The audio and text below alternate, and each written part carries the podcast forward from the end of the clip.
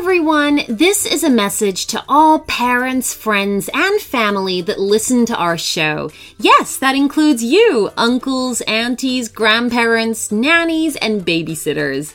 If you enjoy our stories, then could you please do us a super duper favor and write us a review on the Apple Podcast app? We would so appreciate it. It really helps bring more people to the show.